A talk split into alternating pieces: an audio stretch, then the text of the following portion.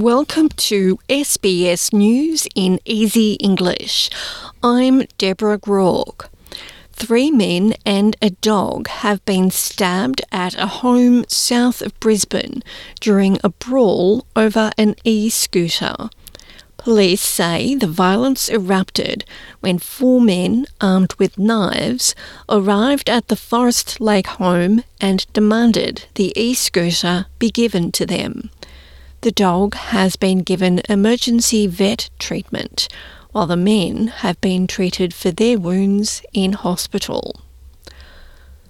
Barnaby Joyce has accused the Greens of politicising the nation's new anti corruption watchdog just days after it became operational.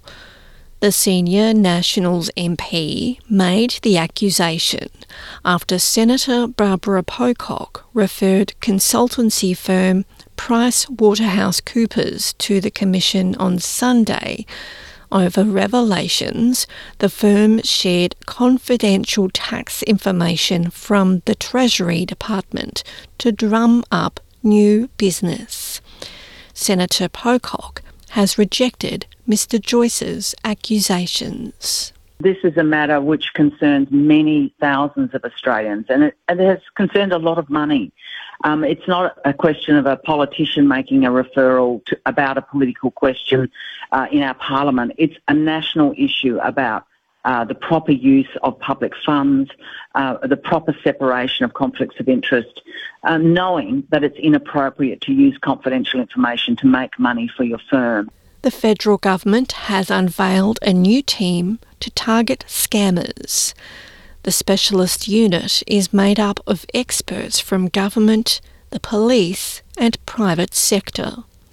Deputy Treasurer Stephen Jones says Australians who have had their information or identity stolen will be referred to support services such as ID Care, which will help restore lost data. He says the task force's role will be to identify ways to disrupt investment scams and minimise the losses people experience from them.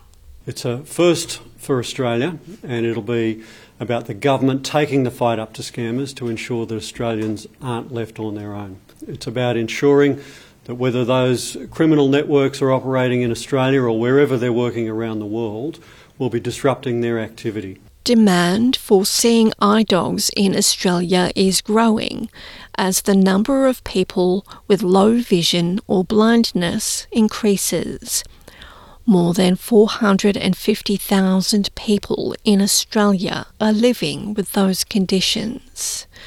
Chief Executive of Vision Australia, Ron Hooton, says the charity is aiming to raise $1 million to pay for the training of another 20 seeing eye dogs which will make an enormously valuable contribution to 20 Australians who are blind low vision the change in their lives, that it will enable employment, faster access in the community, greater independence, greater social inclusion. That'll make a fantastic contribution to people who are blind to have low vision.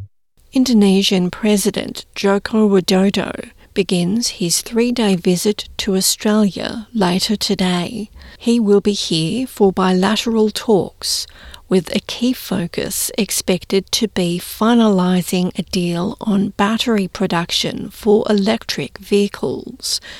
Mr. Widodo says the deal makes sense considering Indonesia is the largest economy in Southeast Asia and has the world's largest nickel reserves, while Australia is the world's largest main lithium producer.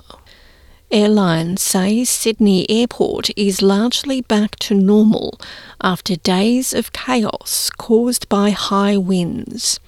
More than 100 domestic flights were cancelled at the nation's busiest airport over the weekend when pilots were limited to a single runway due to blustery conditions. There were also some cancellations this morning but a spokesperson for Qantas says they have worked to recover from the delays and flights have been mostly leaving on time today.